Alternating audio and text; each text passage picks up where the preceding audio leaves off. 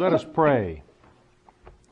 Almighty God, we give thee thanks for the season of Advent and for the waiting for the coming of the Savior who transformed all of human history. Open our minds and our hearts to thy holy scripture and empower us with the vigor of the word. And now may the words of our mouths and the meditations of our hearts be always acceptable in thy sight, O Lord, our strength and our Redeemer. Amen. Amen. Happy New Year. Happy, New Year. As it is. And um, uh, we will, during this is just sort of a, a hook to get you all back in future weeks. During the season of Advent, we will, uh, next week, Steve will lead a discussion about John the Baptist as the herald for the coming of the Messiah. And the week after that, we'll have a discussion about the Magi, the wise men from the east. Actually, it'll be the shepherds and the Magi. Oh, the shepherds and the Magi. Perfect. And then the uh, fourth Sunday in Advent, we'll do our traditional um, nine lessons with no carols, which we've done for the past several years. So those of you who are inclined to volunteer to read lessons, be thinking about which of the nine lessons you'd like to volunteer to do. And we'll come in and we'll distribute the, uh, the entire set and we'll read them and then we'll talk about them as a whole. But for the first Sunday in Advent, we could not leave ourselves hanging where we were last week, as Dan read at the end of chapter 20 1, Paul, Paul addressed the crowd in the Hebrew language saying, and that's the end of chapter 21. So, chapter 22, obviously, we can't just leave everybody hanging for the entire season of Advent. We've got to know what Paul had to say to the crowd. Now, to get back to um, to where we were, a, a, a, short summing up so that Paul's words have a little bit of, um, of context. In chapter 21, Paul was resolutely, actually, he'd been doing it for a while, resolutely turning himself toward Jerusalem. He's going to Jerusalem. And we see in chapter 21, as he, as he moves along the way, he is warned several times by believers that he's going to have trouble ahead and he should not he should not go to Jerusalem. In fact, one of them prophesied to him in a way reminiscent and worthy of Jeremiah himself. Um, he bound up his hands and his feet with Paul's belt as a way of demonstrating what was likely to be done to Paul when he got to Jerusalem. And of course, also reminding us of what uh, Jesus said to Peter on the shore of the Sea of Galilee about how one day you will be bound up in ways that you do not wish to be and taken in places you do not wish to go. But Paul goes to Jerusalem, and the first thing he does is to seek out the church in Jerusalem and go to see James, the brother of the half brother of Jesus, the elder, and the word used is presbyter. That's the Greek word that we get um, Presbyterian. He goes to see um, the church in Jerusalem and he reports to what he's been doing out in the land of the Gentiles, and he hears the report from the church in Jerusalem, and recognizing that there have been evil things said about him back in Jerusalem, to make peace and to demonstrate his uh, devotion as a Jew, he um, goes to the temple with certain members of the Jerusalem church for purification rituals. And there he's set upon by a mob, and he's beaten and he's thrown out of the temple. And the doors of the temple, the gates of the temple are slammed shut, and the lock is turned in a, in a very metaphorical as well as a literal sense. And as the crowd is beating Paul, he is rescued by a Roman tribune. Um, a tribune with a cohort of soldiers shows up and takes Paul under arrest, uh, sort of um, under protective custody, if you will, and is taking him back with a with an escort of soldiers to keep the mob off. Determines from talking to Paul that he's not this uh, insurrectionist who had a few years ago led um, a lot of dagger men out into the desert of Egypt and revolted against the Romans and then managed to disappear. And then he allows Paul, because he, he realizes that Paul is not that insurrectionist, but who can speak Greek, he allows Paul to address the crowd. So here we are, Acts 22. I will read verses 1 through 21, and then we will talk about how this reflects on um, all, all that's gone before. Chapter 22, verses 1 through 21. And Paul says, Brothers and fathers, listen to the defense that I now make before you. When they heard him addressing them in Hebrew, they became even more quiet. Then he said, I am a Jew, born in Tarsus in Cilicia, but brought up in this city at the feet of Gamaliel educated strictly according to our ancestral law, being zealous for God, just as all of you are today.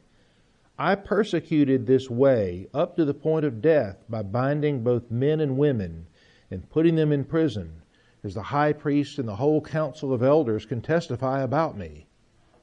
From then I also received letters, letters to the brothers in Damascus, and I went there in order to bind those who were there and to bring them back to Jerusalem for punishment. While I was on my way and approaching Damascus, about noon a great light from heaven suddenly shone about me.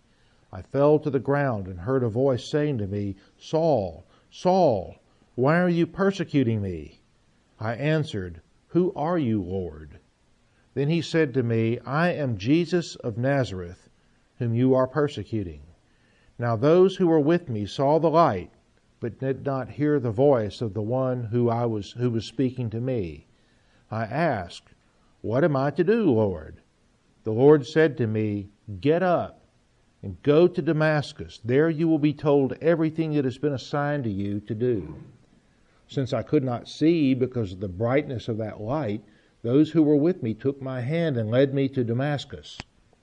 A certain Ananias, who was a devout man according to the law and well spoken of by all the Jews living there, came to me. And standing beside me, he said, Brother Saul, regain your sight. In that very hour I saw him. Then he said, The God of our ancestors has chosen you to know his will, to see the righteous one, and to hear his own voice. For you will be his witness to all the world of what you have seen and heard. Get up. And now, why do you delay? Get up, be baptized, and have your sins washed away, calling on his name. After I had returned to Jerusalem, and while I was praying in the temple, I fell into a trance and saw Jesus saying to me, Hurry, get out of Jerusalem quickly, because they will not accept your testimony about me. And I said, Lord, they themselves know that in every synagogue I imprisoned and beat those who believed in you. And while the blood of your witness Stephen was shed, I myself was standing by, approving and keeping the coats of those who killed him. Then he said to me, Go, for I will send you far away to the Gentiles. That's Paul's apology his defense, his explanation. It's really very clever. Paul starts off by addressing the crowd with reminding them about all of the things that they have in common. He's a Jew's Jew. He was brought up to follow the law and the prophets. He was a student of Gamaliel. Everybody knew Gamaliel. We met him in chapter 5 when he addressed the Sanhedrin with great words of wisdom about how they should show forbearance and not persecute the church, which, after all, might turn out to be really God's true work. Gamaliel was well known. He was, uh, he was referred to uh, as Rabban, which was a sort of a Hebrew a term of affection for the, meaning literally the greatest beloved rabbi. And um, here he was, Paul was reminding them that he was a student of Gamaliel's. He was also reminding them that he had been commissioned by this very Sanhedrin and the elders to go out and to persecute the church. And no doubt a lot of those elders and the members of the Sanhedrin were there in the crowd. They were probably whipping up the mob. And so here was Paul reminding them that some of the people who who, who are among you right now were the ones who sent me out to persecute this church. And surely, if any of the, if any of the mob had turned to the members of the Sanhedrin, they would have had to have nodded and, and agreed that sure enough, you know, we did, we commissioned this Paul. So how was he turned? How did he come around to being a, a uh, proselytizer for the very church that he had been persecuting? Well, because, as he said, he had met Jesus Christ. He had met him, and he and he described it in a way. We've we've seen this story before, right? We read this story in chapter nine. It was told in the third person. Luke was relating what happened to Paul on the road to Damascus, but now Paul is telling it in the first person. This happened to me. And he's describing it in a way that these devout Jews would have understood was a real encounter with the real Yahweh, the, the, the bright light the, that blinded him, the words that he could hear that, that everybody else could, could hear but not understand, and not see where the words were coming from. And we will see this one more time in chapter 26. Paul will tell this story yet one more time in the book of Acts, and this time he will tell it to the, to the Jewish king. But Paul finishes his um, apology, his defense, by saying that this, that I was told that I would be a witness and that I would be sent as the um, as the messenger to the Gentiles. Now, the Greek word that Paul uses here for messenger is the word that we is the the, the root of our word apostle. Um, but the word witness, where he says uh, that that I was told that I would be a witness to everything that I have seen from Jesus, is the word that um, is a Greek word that is the root word of our word martyr. How many of y'all knew that? That martyr literally means witness. Probably nobody in this room really thinks of himself or herself as a martyr, but in perfect Christian truth, those of us who are witnesses for Christ are martyrs in the literal, literal sense of the word. the question I'd like to ask is the question, though, that we all ought to ask with a story like this Is Paul describing more than just his own experience? Or is what he's describing here uh, about this transformation, is it something that's more universal? Can it be can it be really the um, uh, a sort of a template, if you will, for Christian experience? Remember the, the three points being a devoted follower of the law, number two, meeting Christ, and number three, becoming a witness and a messenger. Is that a more universal thing than just Paul's individual experience. Well, certainly it was true for Paul. I mean, we, we, we know that it was true for Paul, and we know that as Paul was preaching this, so complete was his transformation, um, his repentance, if you will, the Greek word for repentance. Remember that great sermon from Andrew um, Pearson um, maybe a year ago, the first time I heard him say it. The Greek word is metanoia, and it literally means it, it, it's the equivalent of a brain transplant. Repentance is a, such a complete turning about that one's brain, one's mind, one's soul is completely changed. Metanoia. And um, Paul is describing that for himself. No doubt Paul was not saying, as, as, as Frank has pointed out, he wasn't saying that, that having met Christ and being and being coaxed to repentance um, had made him a better man, although it indescribably had made him a better man than the man who held the cloak of those who were stoning Stephen to death. He probably also wasn't saying that he was proclaiming Christ because it made him a happier man, though we can certainly read in Paul's demeanor a sort of an inner peace that denotes true happiness.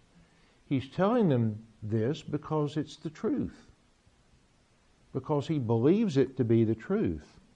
But is that really, again, I ask, is, is that more universal? Is it more of a, a template for what should be the universal Christian experience? Well, I would put it this way um, those people in the crowd, like Paul, were devout followers of the law. They were devout believers in the law. But what good did it do them standing by itself? I mean, the law was, in that context, only half the story. The law was simply the standard that leads to death because we can't keep it. And Paul was proclaiming, he was an apostle to, that, that, that way that opened up eternal life that, that redeemed all of us. Think about it in the modern context. Um, in our society, uh, we hear an awful lot about what I like to refer to sometimes as Oprah Winfrey spirituality. And not to pick on Oprah, though she probably deserves it, that kind of spirituality is, is only half the story. I mean, if, if all religious truth ultimately leads to God, if all religious experience on, in, on earth ultimately points to God, then none of it does. Krishna consciousness or the or the five pillars of Islam or uh, Confucianism, if those are just as valid ways to God, then then this is not. The truth that Paul is proclaiming I don't know what what the modern world would say about that, but I am pretty certain I know what Paul would say about the modern world's Oprah Winfrey spirituality. And he's telling this crowd that it transformed him. And that because of that transformation, he's not only the witness, but he's the messenger. And he's the messenger to the Gentiles. And this is an interesting point, I think. Paul is describing this dialogue he had with Christ about why he should stay in Jerusalem. Christ was telling him, Leave Jerusalem. And Paul is saying, But they'll know me. I'll be the messenger, the witness who will come back to these Jews. They know that I'm the one who bound up the members of the church and threw them into prison and persecuted them even unto death. I will have a certain credibility with these people. And instead, Jesus says, No, go, leave Jerusalem. I will make you the apostle to the Gentiles. How counterintuitive is that? Paul, the perfect Jew, the one who should have had the most in, in worldly wisdom, should have had the most credibility with preaching to the Jews, is instead sent to the Gentiles. Who's the apostle to the Jews? Peter. Peter. the ultimate hick. I mean, if you are if you are a devout Sanhedrin type Jew, you probably look down on a guy like Peter as the great unwashed. I mean, he, he comes from Galilee. First of all, that's you know that's the sticks, that's the backwater. The the real first family of Virginia type Pharisaical Jews all live in Judea. They don't live in Galilee. They don't. They're not fishermen. They're studiers of the law. They don't speak with that funny hick accent. And yet, in the counterintuitive way that God always works, that we're thinking about this Advent season as the way that God came to earth counterintuitively, not on a white horse, but in a manger. In that counterintuitive way that God works, Jesus is telling, Christ is telling Paul, get out of Jerusalem and go be the apostle to the Gentiles. And that is why Paul is explaining to this crowd why he is the apostle to the great unwashed, the rest of the world, not the Jewish world, but the, uh, but the Gentiles. Now let's read about the crowd's reaction to this momentous news. Would somebody read, starting at, cha- at verse 22, and read to the end of the chapter, which is verse 30? Any volunteers? Coffee, you going to do it?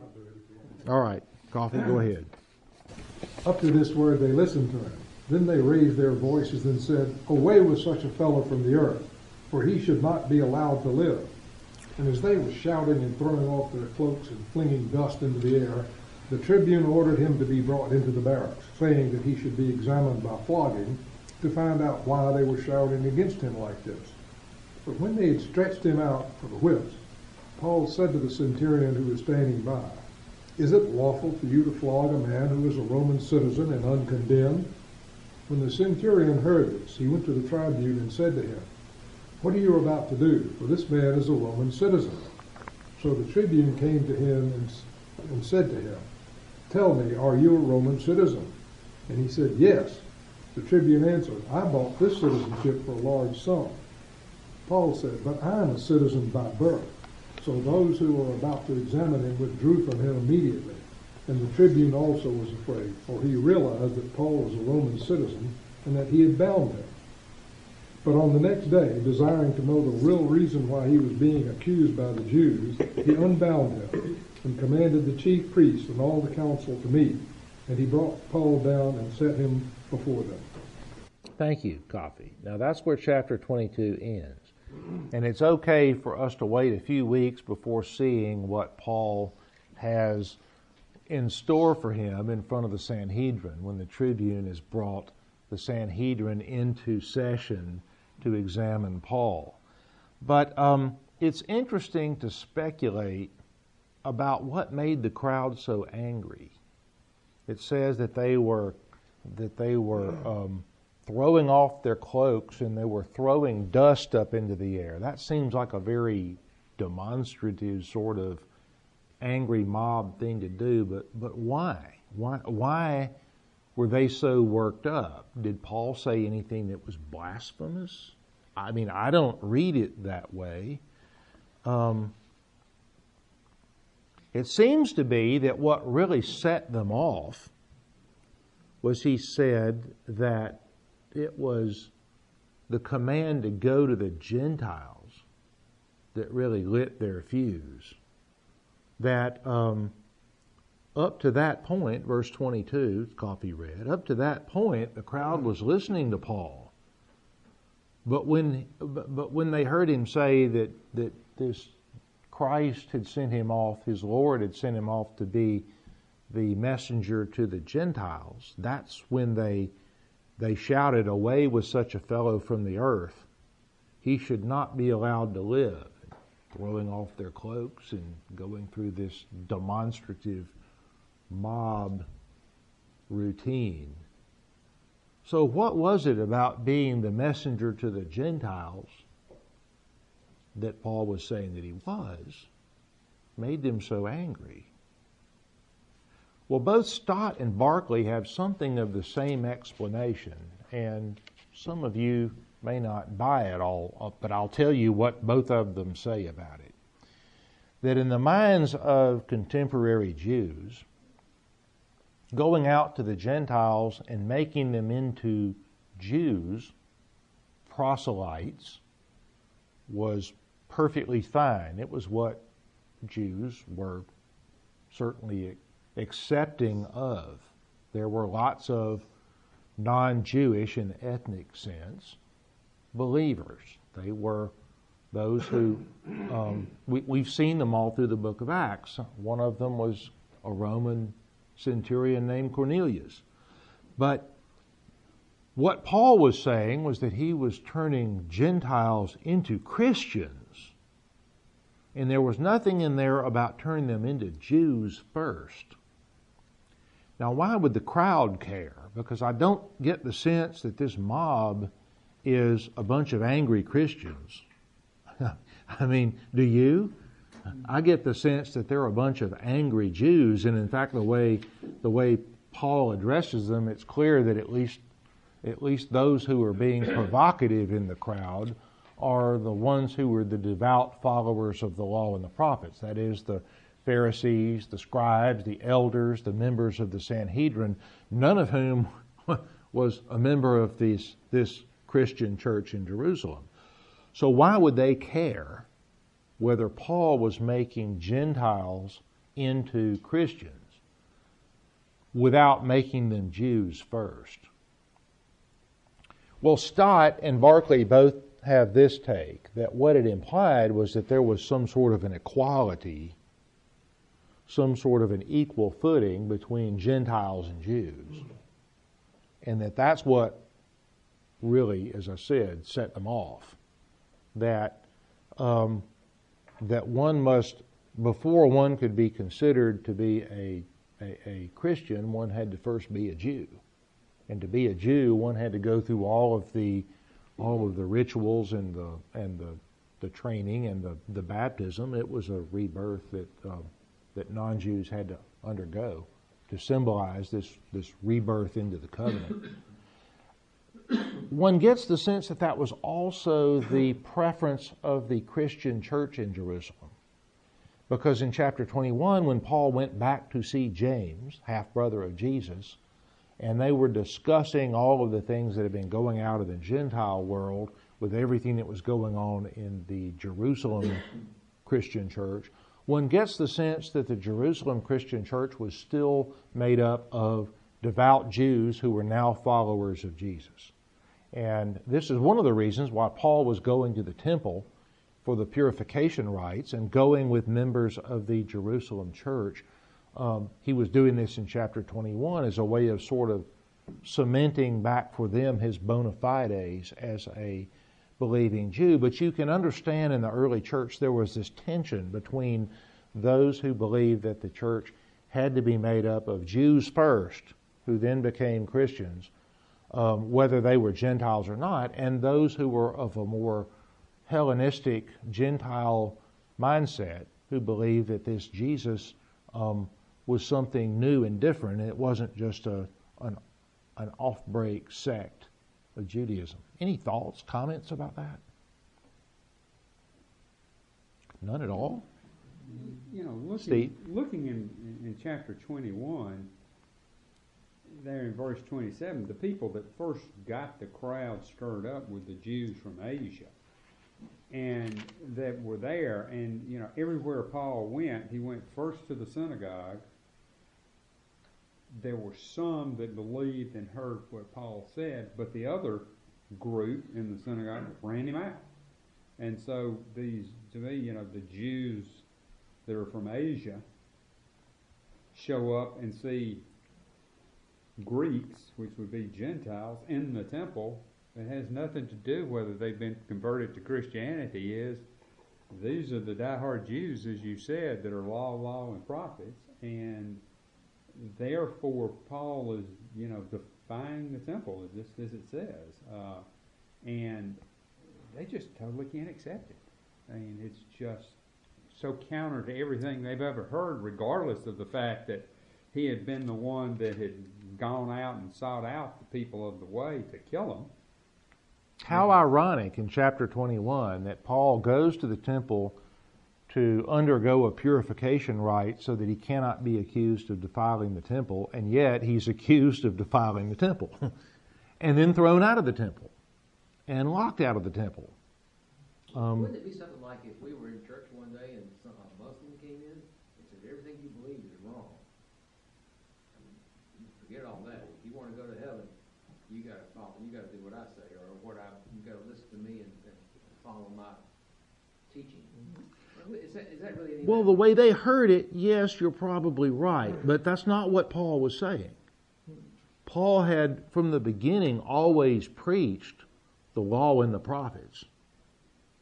And that this Jesus was the, when he went to the, remember, everywhere he went, he, as Steve said, he went first to the synagogue, out in the, in the, um, the Gentile world in his missionary journeys. He went first to the synagogue in a new city, and he preached to the believers that this Jesus, the Christ, was the Messiah foretold in the law and the prophets. But I understand your point that they heard it when when the mob who had who had come from Ephesus had seen Paul in Ephesus with this Greek believer and then saw Paul in the temple with this Greek believer and assuming that Paul was going to take this Greek believer into parts of the temple where um, Gentiles were not permitted, and they they they started an uproar. And I I can understand your I take your point that, well, I don't know what he was saying here. I mean, I'm not really sure, but in all his letters, he was basically saying the law doesn't mean anything. He, I, he didn't say that. He just said that's not the way. I mean, the law is like you said earlier at the beginning of this class. It's a standard that nobody can meet. Therefore, you need somebody to. You, know, you need. there's a need for a Christian, the, the redemption or the forgiveness of grace or the grace of Jesus Christ. Now. Um, I don't know, he kind of wasn't saying that here, but he was, uh, it sounds, I mean, I'm just suggesting that perhaps he was saying something that was so counter to them.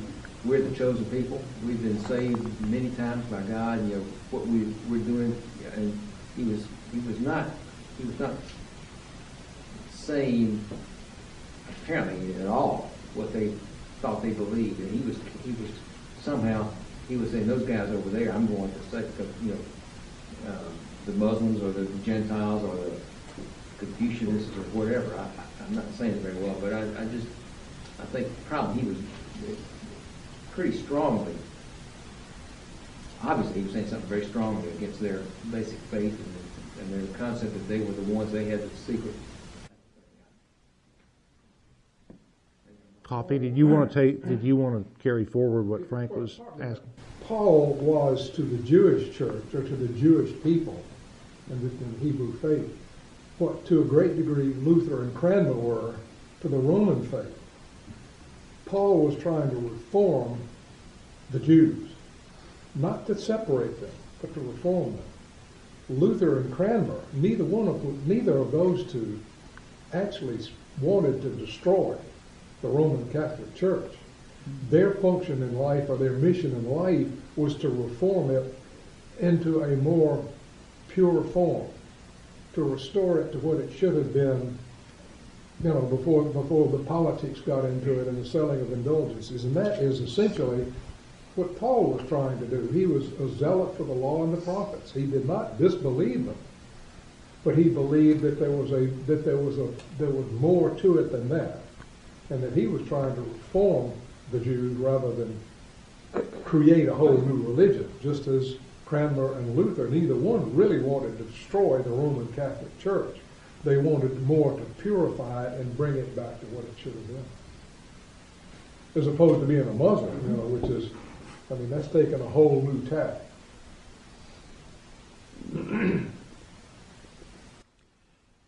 Let's consider what this chapter says about Roman justice. Um, Paul was about to be flogged. I can't say that too strongly. If you've seen the flogging, if you've seen the uh, the movie The Passion of the Christ and had to sit through that flogging scene, it's it's excruciating, and it, from what I read, it's it's very realistic. Well, Paul was going to be flogged, he, he was going to be examined under flogging. He was going to be questioned under torture.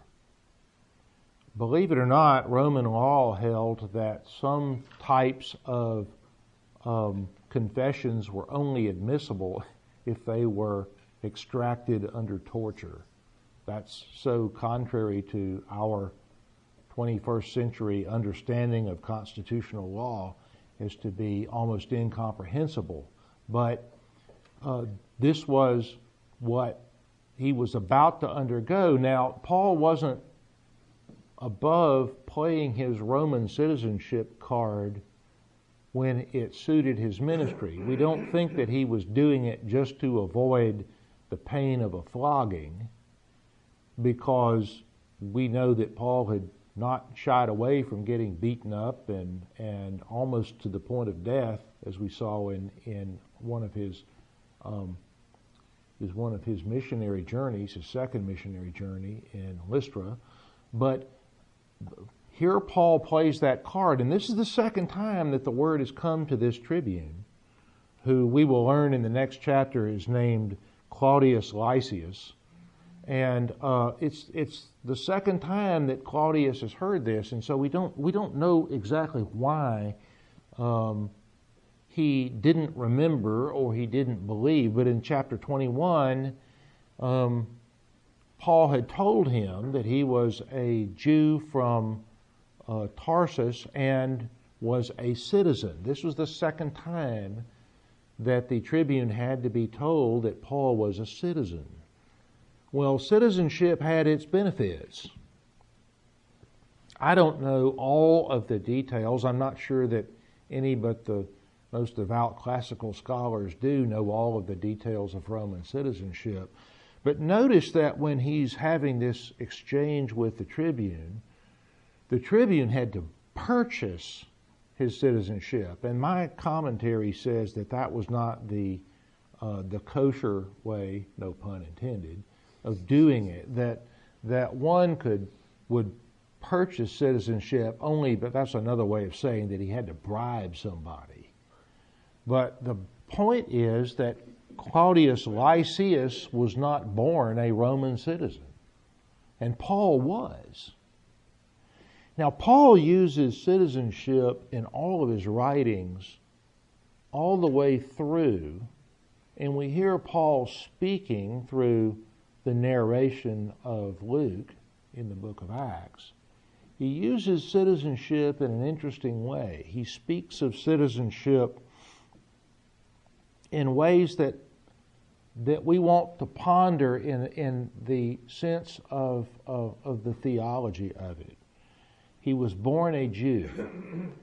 He was born a Roman citizen, which is sort of like to say he was born on the pinnacle of the theological world as a Jew, and he was born on the pinnacle of the secular world as a Roman citizen. But neither of those things was the key to Paul's ministry. Paul's ministry had something to do with a truth that had nothing to do with how he was born. Claudius Lysias came to his citizenship by his own effort. Paul came to his citizenship by birth but neither had any claim on the truth because the truth was completely outside of what made Paul a citizen and Claudius Lysias a citizen and what made Paul a Jew. And that's, I think, an important theme that comes through in, in Paul's writings, all of his epistles, and in his ministry. He understands that the real citizenship, that is the brotherhood and the sisterhood in Christ, is something that's completely outside of the accident of our birth or the striving that we do on our own. It is a it is a free gift. And so citizenship matters very much, but the real citizenship at issue here is what Paul is preaching in his missionary journeys. And with that, I think we can close the book of Acts at least until after the season of Advent and Christmas has come. And next week we will start pondering the um, the meaning of Advent as Christmas approaches, and then we'll come back to this. And as Claudius Lysias has called the Sanhedrin into session, we will hear Paul defending himself before the high priests and the judges of the Sanhedrin. And so until Advent 2, I wish you all a very happy week and a very blessed Advent, and we will see you next week. Thanks be to God. Thanks be to God.